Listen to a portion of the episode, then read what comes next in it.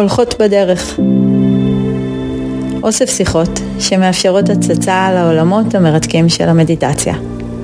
צלילה לעומקה ולרוחבה של הדרך הבודהיסטית, וחקירה של האופן בו הדרמה מתגשמת בחיים עצמם.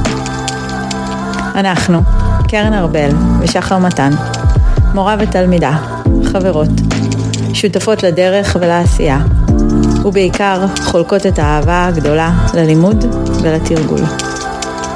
השיחות האלו מגיעות מעומק אהבתנו לדרמה, ומוצאות בהרבה אהבה ושמחה, לעומק לבכם.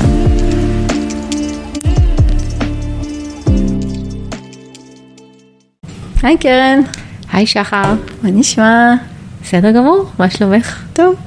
אז היות ויצא לי הרבה לאחרונה לשמוע אותך מדברת על האופניסה סוטה, על הדרשה על התנאי המיידי, שבעצם מתארת את השרשרת של ההתהוות המותנית המשחררת, שזה גם אגב מעניין, ששמתי לב שכאילו ככל שאני שומעת יותר על משהו, מתרגלת יותר עם משהו, או לומדת יותר עם משהו, אז היית מצפה שזה ישקיט באיזשהו מובן, אבל אני שמה לב שכל דבר כזה רק מעורר עוד שאלות ועוד הרהורים, עוד כזה כיוונים בתרגול.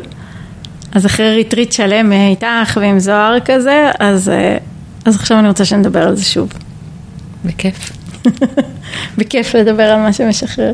כן, להגיד שהדרשה הזאת כוללת גם את ההתהוות המותנית הכובלת, מתארת את השרשרת שמובילה לדוקה, אבל גם את ההתהוות המותנית שמשחררת. כן, כן.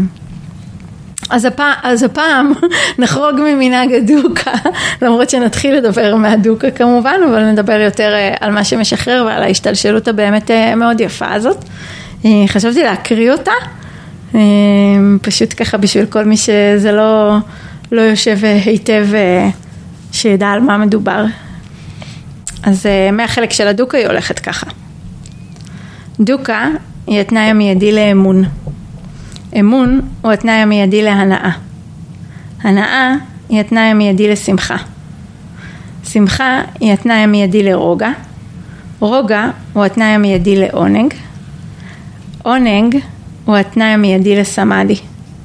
סמאדי הוא התנאי המיידי לראייה וידיעה של החוויה כהווייתה. ראייה וידיעה של החוויה כהווייתה היא התנאי המיידי להתפכחות. התפכחות היא התנאי המיידי לאי השתוקקות. אי השתוקקות היא התנאי המיידי לחופש, שחרור. חופש, שחרור הוא התנאי המיידי לידיעה הישירה על הפסקת הדוקה. סעדו. ממש, כל כך יפה, כל כך מעורר השראה. אז רוצה להגיד משהו קודם כל על הדרשה, לפני שאני שואלת אותך מלא שאלות ספציפיות יותר? אולי על המבנה, על העניין הזה של התנאי? כן, זה כשקוראים את הדרשה הזו, ובכלל כשקוראים את התיאורים בדרשות הבודה שמתארות התהוות, אז התנאי המיידי הוא התנאי ההכרחי, זה, זה התנאי שחייב להיות, אבל לכל דבר יש הרבה מאוד תנאים. Mm. זה לא רק דבר אחד או תנאי אחד, אבל זה התנאי שחייב להיות שם כדי שמשהו יופיע, אבל זה כמובן כולל עוד הרבה מאוד דברים, אז צריך לראות את זה ככה. Mm. וגם כשקוראים שר, שרשרת כזאת, כמה שיש בה משהו מאוד לינארי, היא לא לינארית במובן הדוק, זה אחד מתנה את השני, אז כך שמחזיקים את זה, כן. צריך להחזיק את זה בראש, אם נגיד הנאה מובילה לשמחה, אבל שמחה מובילה להנאה, זאת אומרת, זה לא רק בצורה לינארית. כן. אז היכולת שלנו ללמוד את ההתהוות המותנית, היא מאפשרת לנו גם אולי לא להזין את התנאים שמייצרים דוקה וסבל, ובעצם להזין את התנאים שמאפשרים לכל השרשרת הזאת של האיכויות היפות, הפותחות, המרווחות. Mm.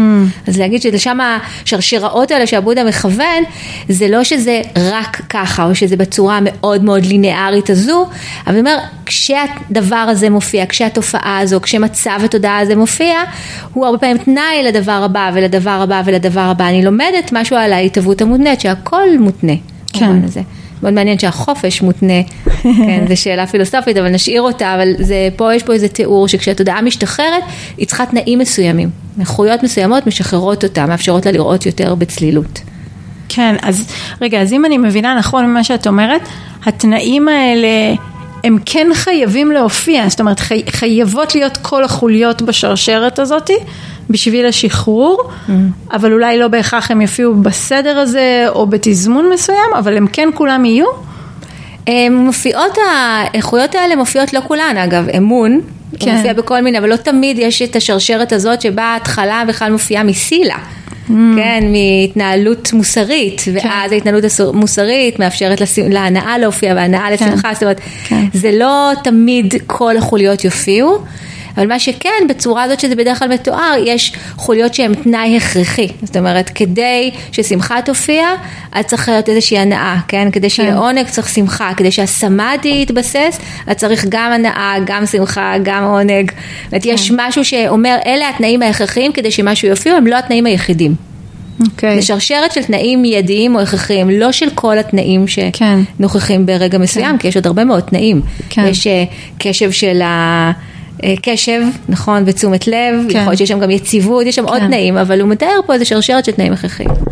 זה מעניין, כי נראה לי שיכולנו גם להעביר שיחה שלמה שעוסקת בכל האיכויות היפות שלא נכנסו לשרשרת הזאת, ולמה, ואולי זה רעיון דווקא לשיחה הבאה, אבל קודם נדבר על מה שכן, ורק הזה מה שעולה לי על מה שאמרת עכשיו, שזה פשוט מדגיש לי את המקום הזה בתוכי, כמה הרבה פעמים אני יכולה לקרוא איזה דרשה או משהו של הבודה, ו כמה יהיה לי נוח להרגיש שהנה, הנה, זו, זו בדיוק הדרך, וככה זה בדיוק צריך להיראות, ואז את תזכור את החשובה הזאת, שלפעמים זה נראה ככה, ולפעמים זה נראה אחרת, וזה...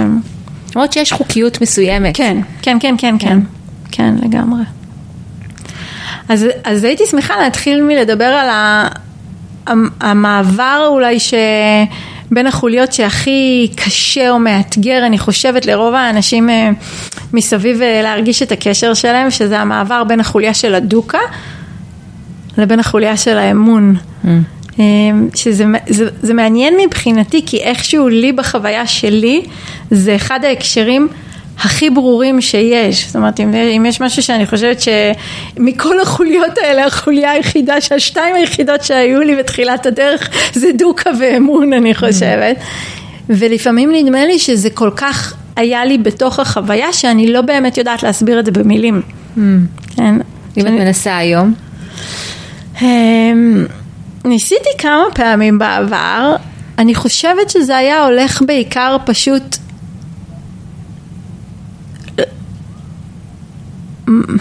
פתאום אני כאילו מנסה להכליל את מה שאני מרגישה היום על העבר, ואז זה קצת לא, לא מסתדר לי בהכרח.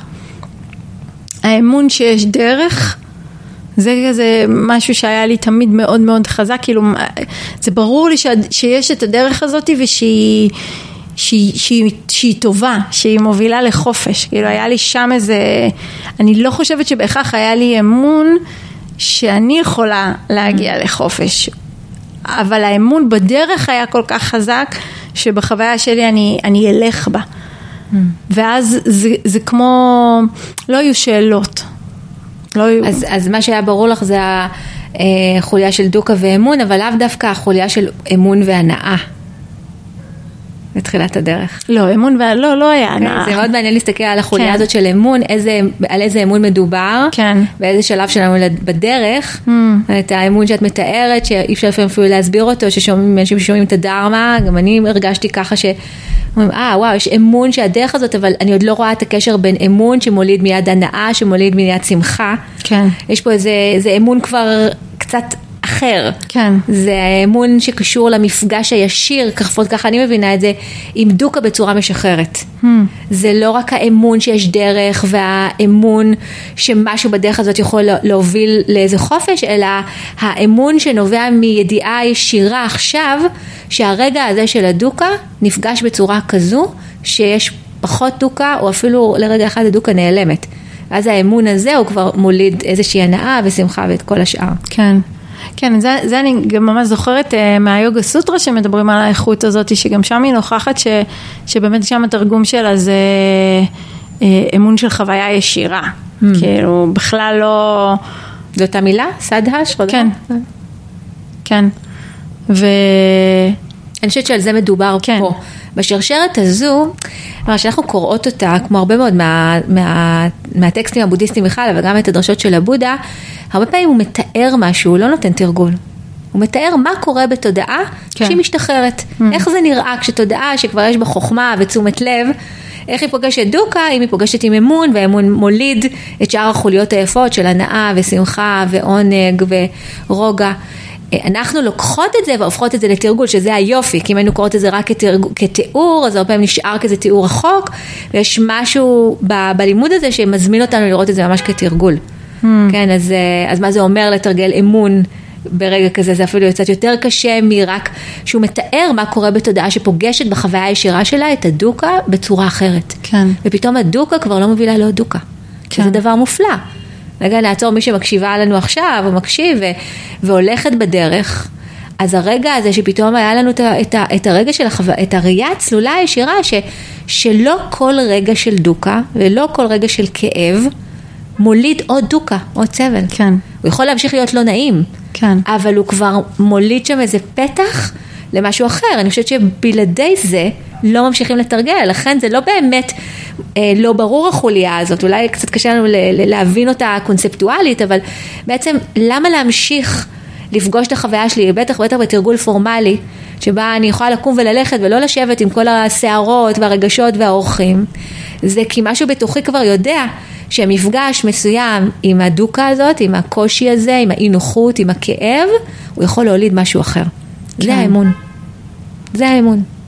אז ב- בעצם, את יודעת, ממה שאת אומרת, עולה לי שהאמון הוא האמון בכלל ביכולת להשתחרר. בטח. וזה, וזה משהו שאני כן יכולה לדבר עליו יותר מהחוויה של היום. לא, ש- לא שאני יודעת איך נראה או מרגיש השחרור הניבנה, אבל האמון הזה שבכל רגע שבו אני מוצאת את עצמי בדוקה, לחודה או נסחפת, אני יודעת שיש דרך להיות חופשייה ממש עכשיו, בלי ששום דבר כביכול בהתרחשות עצמה ישתנה. אני יודעת שלא תמיד אני מצליחה לראות אותה או, או לעבור בשער דרכה, אבל אין לי ספק שהיא קיימת. Mm-hmm. זאת אומרת שהחופש הוא, הוא אפשרי. וכמה זה חשוב אגב לשאר רגעים, כי אם אין לנו אמון, שוב, לעשות רגע לדמיין מי שכבר הולכת בדרך. אם לא היה לנו אמון בתרגול, ובאמון שהתרגול הזה יכול להוביל להקלה מדוקה ולהפסקה אולי של דוקה, אז ברגעים של קושי, היינו הולכות לעשות את מה שתודעה הרגילה עושה, להסחת דעת כזו או אחרת, אבל כשאנחנו נשארות עם קושי, ומפנות את תשומת הלב, ומפנות את המטה, או לא משנה איזה תרגול שמפנה את המבט ישירות אל מה שהבודה אומר, האמת הראשונה, אידם דוקם, זה כי יש לנו אמון שיש פה שער. גם אם אנחנו לא מנסחות את זה בתוכנו, זה רגע של אמון. ובלעדיו אי אפשר לתרגל. כל השרשרת לא יכולה, כי בדרך כלל תודעה שהיא פוגשת דוקה, אם אין לה את האמון שהדוקה הזאת יכולה להיות שער להפסקת הדוקה, mm-hmm. היא בורחת למקום אחר, היא מנסה למצוא הקלה במקום, במקום אחר. אחר. לרוב בהקלה בהנאות תחושיות מיידיות שיקלו ואולי, איך נגע לזה, יסבו את הדבר הזה בכל מיני אופנים, זה יכול להיות דברים יותר מתאימים, פחות מתאימים, אבל לא משנה, תנועה של הסחת דעת. ברגע שאני לא הולכת להסחת הדעת, ואני מפנה את המבט אל הרגע הזה של הדוקה, זה בעצם כי יש שם רגע של אמון. לא תמיד הוא מוליד הנאה, יש פה רצף שכבר דורש כאן, שהאמון כבר יהיה מבוסס אולי ב, ב, ברמה יחסית משמעותית ברגע מסוים, אבל, אבל זה רגע של אמון. כן. זה לא באמת, עכשיו שאני מדברת, זה לא באמת כל כך קשה לראות את הקשר למי שהולכת קצת בדרך, לא צריך ללכת הרבה בדרך כדי לראות את זה.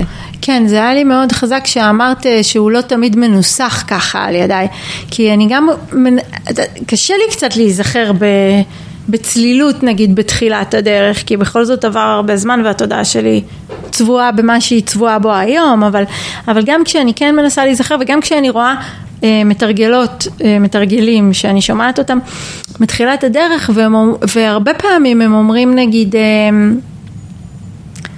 כי זה מוזר להגיד את זה, אבל אני אגיד את זה כי זה כן משהו שחוזר על עצמו שאני שומעת, אני לא כזה מאמינה שאני יכולה, אבל אני מאמינה לך. כאילו, אני מאמינה לך, אני מאמינה למה שאת מלמדת או מביאה, אני מאמינה ל... אז אני ממשיכה לבוא ולעשות את זה. אפילו שאני לא רואה את עצמי, אני לא יכולה לדמיין את עצמי, ואז אני, זה מעניין, כי זה לא חוויה ישירה, במילים שלהם, אבל, אבל מה ש, המשפט הזה שאמרת, אולי פשוט זה הדרך שלהם לחוות כרגע אמון, דרך... כן, נראה לנו שזה כמו שהולכים לגישה אישית נגיד בריטריט, ואז מישהי אחר כך אומרת, אבל כן, שמשהו התרכך שם ונפטר, אז היא אומרת, אבל זה בגללך, כן, זה לא כן. בגללי, זה היה שם את הפתיחות, אולי את האמון גם בינינו, כן. והייתה שם איזושהי מוכנות להקשיב במקום אחר, אבל בעצם מה שהתרחש שם התרחש בתודעה שלך, כן, כן. אז... למרות שאיתך זה בגללך, כן. לא, אבל את יודעת, אבל את אומרת את זה, אני צוחקת, אבל אני לא צוחקת, זה... זה, זה כן משמעותי. אני חושבת שכן יכול מאוד להיות שלפעמים קשר של אמון, בטח. קשר של ביטחון, וגם קשר בנוכחות תודעה מרווחת, זה פתאום מאפשר לתודעה שלי גם להתרווח ולהיות יותר באמון, ו, ולפעמים זה השער היחיד ש, שאפשרי ברגע מסוים. זאת אומרת, לראות נכון. את זה דרך... נכון. לא, לא, לא יודעת מה יגידו על זה מבחינה פסיכולוגית וכל מיני, אבל... כל עוד זה רק שער, ו- ומשם האמון מתפתח, mm-hmm. וממשיך, כן. אז למה בכל זאת זה כל כך מאתגר אנשים, כן? כי כשאת אומרת את זה, זה נשמע נורא פשוט ומובן, אבל עדיין אני יכולה להגיד, אבל מה קורה כש- כשלא מרגישים שום הקלה, כשלא מרגישים שום... שהמפגש עם דוקה נשאר מפגש שרק כמו לדעות דוקה. אז ההתאבות המותנית הכובלת, אז, אז אין שם את נקודת המפנה, שפה התודעה מתחילה להשתחרר. זה, זה בדיוק, בדרשה עצמה יש את התיאור גם של איך דוקה, כן, היא נובעת מזה שברגע של איזשהו מגע חושי שהוא לא נעים, כן, התודעה או משתוקקת או עודפת ונאחזת, כן, ונמצאת במאבק ונולד הדוקה. אז זה הרגעים שזה תיאור של ההתאבות המותנית הכובלת, שהתודעה שלנו נהיית כבולה לתוך הדוקה שנוכחת, לא משנה כרגע איזה. אני חושבת שמה שקשה לאנשים במעבר בין דוקה לאמון, זה שבעצם חסר שם הרבה פעמים להגיד, הרגע של הדוקה מלווה, כן, כדי שהוא יהפוך להיות עם, עם רגע של אמון, שמתוכו נולדות עוד איכויות יפות, זה תשומת לב. נכון, פשוט מיינדפולנס, כי היכולת שלי להיות בקשב סקרן ופתוח ולא שיפוטי, זה בעצם הרבה פעמים איזושהי חוליה בשבילי שצריך להכניס אותה, כן, שהקשב הוא חכם, שאני פוגשת את הדוקה מתוך המבט של התרגול כבר, שזה נגיד תשומת לב, כבר החוכמה.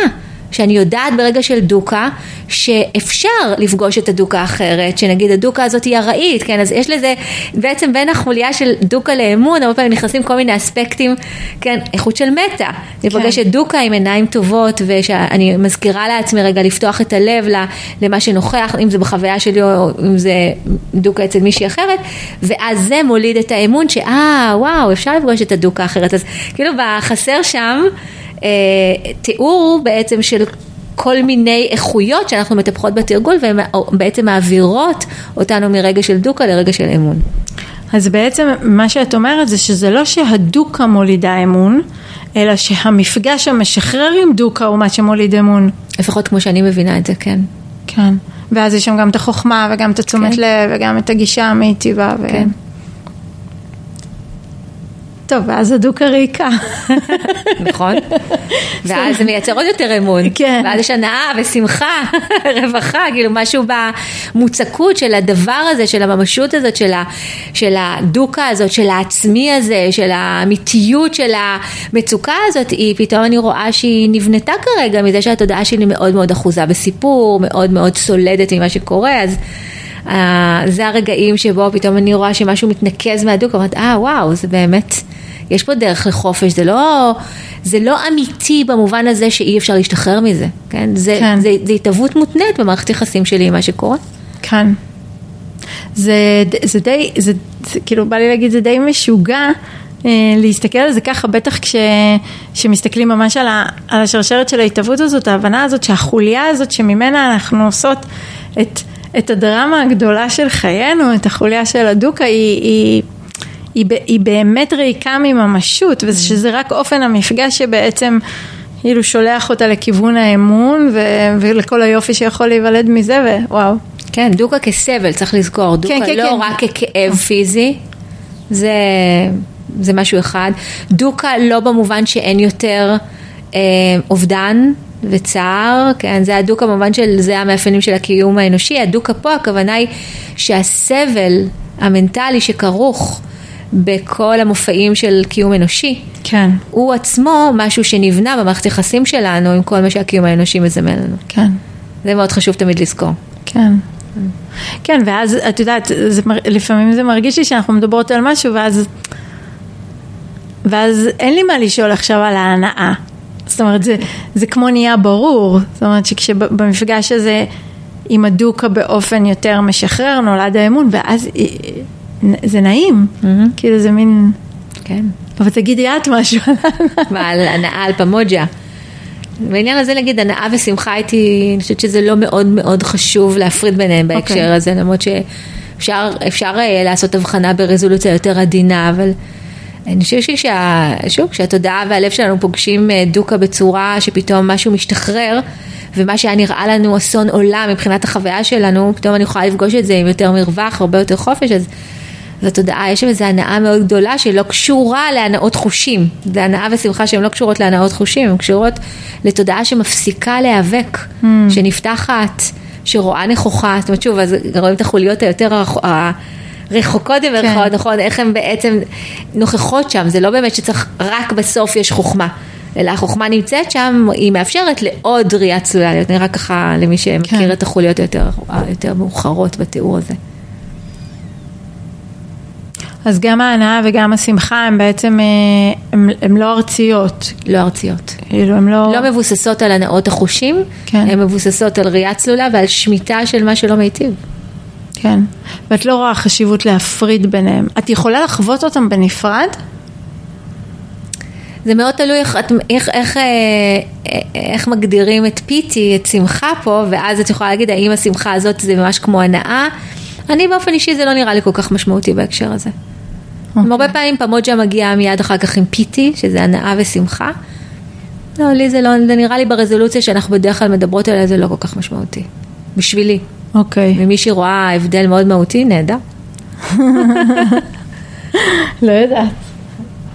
אני, יכול, אני יכולה דווקא בשפה המאוד, מאוד יומיומית להגיד שאני מרגישה איזשהו הבדל בין בהתחלה פשוט נעים לי ואז שמח לי כי נעים לי. Mm. כאילו... אבל פמוג'ה זה לא רק ודנה, מה שנקרא תחושה נעימה, זה, זה פקטור מנטלי. כן, כן, כן. כן. נע, מי נעים לי בתודעה, mm. נעים לי שהיא לא... שהיא לא, היא לא רוצה יותר, היא לא, היא לא רצה יותר, או היא לא, או היא לא חוששת יותר בהקשר של הדוקה, או היא לא, היא לא מתכווצת יותר, ואז אני מין, מין עולה מין שמחה על הנעים הזה. אז הנה, הנה, תיארת את ההבדל בין שתי החוליות. לא יודעת אם תיארת. לא, בכלל תיארת את ההבדל. מאוד יפה, בין מין איזה דילייט, ככה זה באנגלית, הרבה פעמים מתרגמים את פמוג'ה, ואיך הדילייט המאוד עדין הזה הוא מעורר שמחה, משהו שהוא הרבה יותר... כן. יותר חזק אולי אפשר להגיד מהמילה הנאה. כן. ואז עולה לי השאלה שפתאום התודעה ככה באופן בלתי צפוי מתחילה להיפגש במצבים יותר נעימים ומרווחים. שרשרת לא נקטעת פה על ידי האחזות. אם תהיה האחזות, אז כבר לא יהיה נעים. זה, נכון. וזה חלק, וזה חלק נורא משמעותי מהלימוד. זה לראות איך הנאה ושמחה ועונג, שהם לא מבוססים על זה שאכלתי חתיכת שוקולד, או שקיבלתי מתנה שאני מאוד אוהבת, או הצלחתי במשהו, אלא פשוט מתודעה של לא נאבקת, כן? תודעה שמניחה למחשבות לא מיטיבות, נוכחות צלולה כזאת ברגע, נגיד כל מיני אופנים שאפשר לתאר, אז אפשר לראות שכשהתודעה מתחילה להיאחז בזה, איך פתאום הכל מצטמצם, והנה רגע של דוקה. כן. אז לראות ממה, ממה נולדת הדוקה, ואיך אפשר להשתחרר מהדוקה. אז כן. קודם כל זה למידה חשובה. אבל... ואפשר להיאחז גם בזה רגע אחרי. כי הכל הראי. Mm. נכון? פתאום אני יושבת, והיה רגע של דוקה שנפגש עם איזה עיניים טובות, ואז פתאום היה תחושה של אמון, אה, וואו, ומתוך זה שאתה דילייט, ושמחה, ופתאום יש צפירה. כן, של לא יודעת משהו, או איזה, מתחיל לצפצף פה, אז המגע עם האוזן פתאום מייצר תחושה לא נעימה, ותוך רגע הדבר הזה יכול, ואז התודעה יכולה להשתקק להנאה שהייתה לפני כן, אז השתקקות והאחוזות יכולים לעלות בכל רגע. נכון, אבל יש משהו מאוד מבלבל בממש לנסות לטפח תודעה יותר נעימה ומרווחת. זאת אומרת, מצד אחד אני ממש... מייצרת טיפוח, אז אני שמה את הכוונה ואת תשומת הלב שלי על האיכויות היפות, ומצד שני אני רוצה לא לאחוז בהם, ואז זה כזה... כן.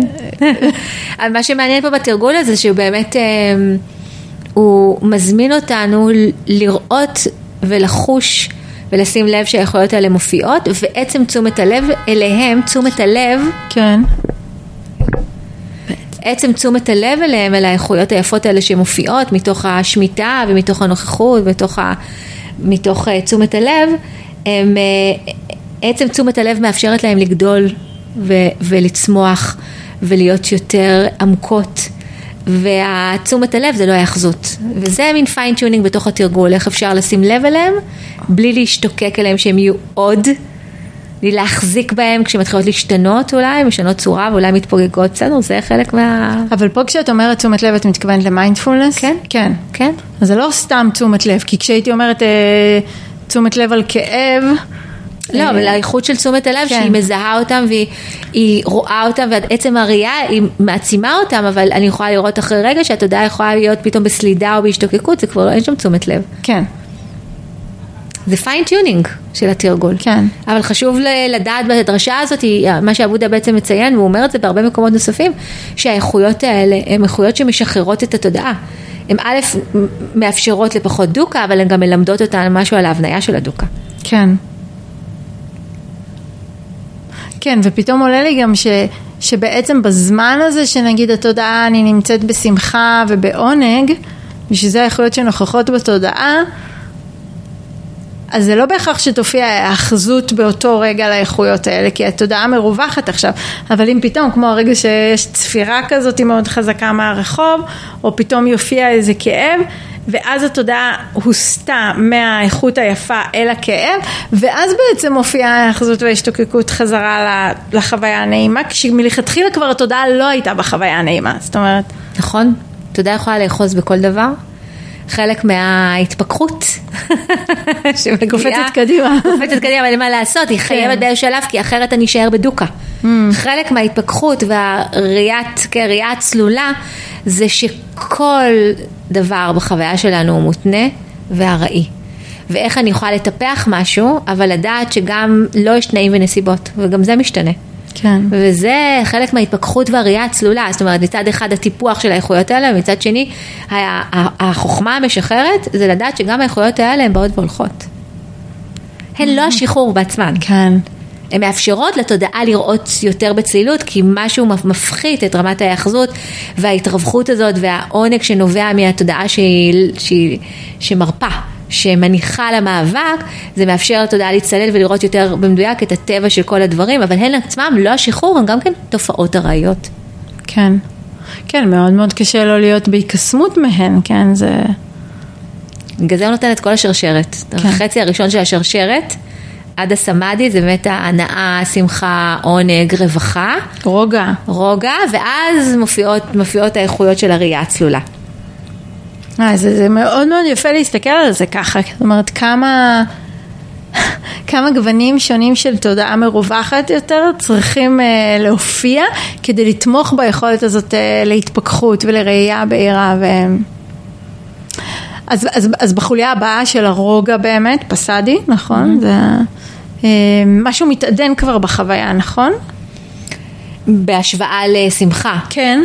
כן, כי שמחה יש בה משהו טיפה יותר אפליפטינג כזה, יש בו ברוגע משהו בתודעה, נהיה, נהיה יותר שקט, יותר שקט. כן. פתאום זה כאילו נראה לי מעניין שכל הפקטורים, כאילו שוב אנחנו קצת קופצות, אבל הקראנו את זה קודם, של הראייה וידיעה הנוכחה, של ההתפקחות, שהם לא בין לבין, שהם כאילו, זה מעניין, כי, כי יש איזושהי תחושה שכל פעם, אולי משהו קצת... שמח, ואז רואה יותר טוב, ואז קצת מתרווחת, ואז רואה עוד יותר טוב. רצוי. קצת... רצוי, כי אחרת מה שקורה זה באמת האחזות mm-hmm. בחוויות נעימות. בגלל זה אמרתי, זה, יש פה איזה תיאור של התנאי ההכרחי, אבל בעצם ברקע החוכמה והראייה כל הזמן, זה מין איזה תהליך ספירלי. כי אם אני לא מביאה את הראייה הצלולה הזו, אז מה שהתודעה שלי תחפש את הנעימות הזו.